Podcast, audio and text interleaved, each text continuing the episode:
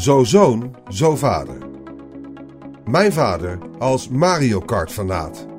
Geschreven door Lars Paimans voor Laatscherm.nl. Ingesproken door Arjan Lindeboom. Zo vader, zo zoon is niet voor niets een spreekwoord. Het gebeurt vaak dat je als kind de passie of hobby van je vader overneemt. Maar wat ben ik blij dat het in mijn geval andersom ging. Mijn vader volgt al, zolang als ik het me kan herinneren, alles wat met voetbal te maken heeft en zit bij iedere finale wedstrijd trouw met een sjaal van zijn club voor de tv. Ook ik probeerde daarom een passie voor voetbal te ontwikkelen. Verder dan staan rillen op een veld en een bezoekje aan een stadion kwam het nooit. Als ik een voetbalwedstrijd volgde, was dat vanuit mijn ooghoek, terwijl het grootste deel van mijn aandacht opgeslokt werd door een Gameboy. Wat voetbal voor mijn vader was en is, bleek het spelen van games voor mij. De zeldzame keren dat mijn vader een scheldwoord laat vallen, is als er onterecht een tegendoelpunt valt. Ik deed hetzelfde als Mario vlak voor het bereiken van de vlag een afgrond in tuimelde. Terwijl ik tevergeefs probeerde te ontdekken wat voetbal leuk maakte, lukte het mijn vader wel bij mijn hobby. We speelden op de Super Nintendo zo nu en dan al spellen als Battletoads, maar de echte klik kwam toen Mario Kart voor de Nintendo 64 verscheen.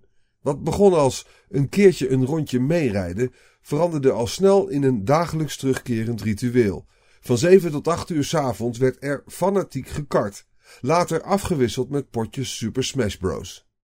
Toen hij merkte dat Zelda Ocarina of Time mijn favoriete game was, ging hij er ook mee aan de slag. Avondenlang keek ik mee om hem waar nodig de goede kant op te sturen of de controller uit zijn handen te pakken om een eindbaas te verslaan. Ook Mario 64 en Banjo-Kazooie kregen op deze manier een kans. De lancering van de Gamecube en Mario Kart Double Dash tilde onze speelsessies pas echt naar een hoger niveau. In het weekend kozen we steeds vaker voor de Cup met alle banen en de laatste week van het jaar stond altijd in het teken van een zelf opgezet toernooi. We maakten tabellen waar we de scores in noteerden, zodat we ze een jaar later konden vergelijken. Mario Kart en Super Smash Bros. vormden altijd de finale, aangevuld met games als Soul Calibur, Perfect Dark of andere games die dat jaar populair waren.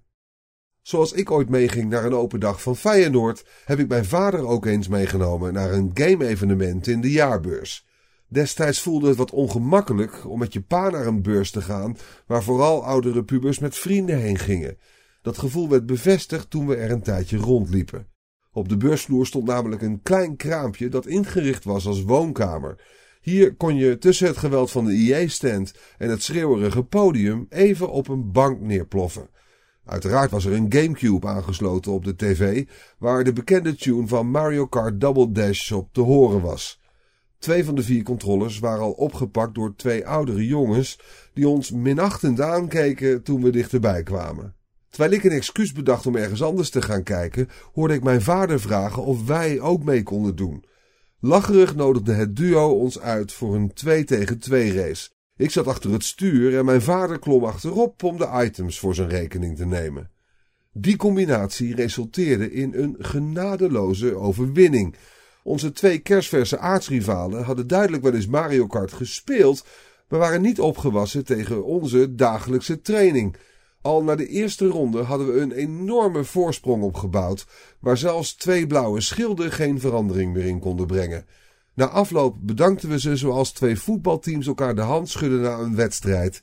De ene voldaan, de ander verslagen. Deze grootse overwinning ligt inmiddels al jaren achter ons en toch kan ik me nog steeds ieder detail herinneren. In de tussentijd is er veel veranderd, maar mijn vader is tot op de dag van vandaag geïnteresseerd gebleven in games, vooral als ze uit de keuken van Nintendo komen. Zelf achter een spelcomputer kruipen doet hij niet, maar zijn highscore in Super Mario Run op de iPhone ga ik nooit meer inhalen. En dankzij de Switch kan ik Mario Kart gemakkelijk meenemen als ik een weekendje bij mijn ouders ben. Hoewel mijn vader en ik het altijd al goed konden vinden, weet ik zeker dat games deze band alleen maar versterkt hebben.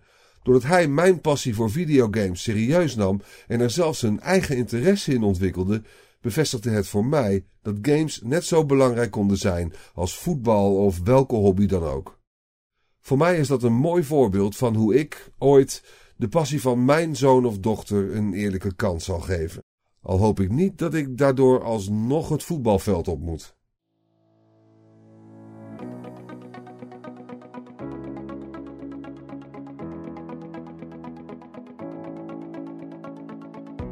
Dankjewel voor het luisteren naar deze aflevering van Laatscherm voorgelezen.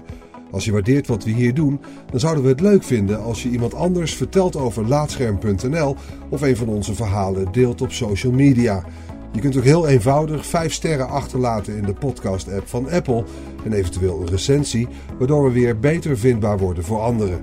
Luister ook naar onze andere maandelijkse podcast Praatscherm en ga voor meer verhalen, geschreven of gesproken, naar laatscherm.nl.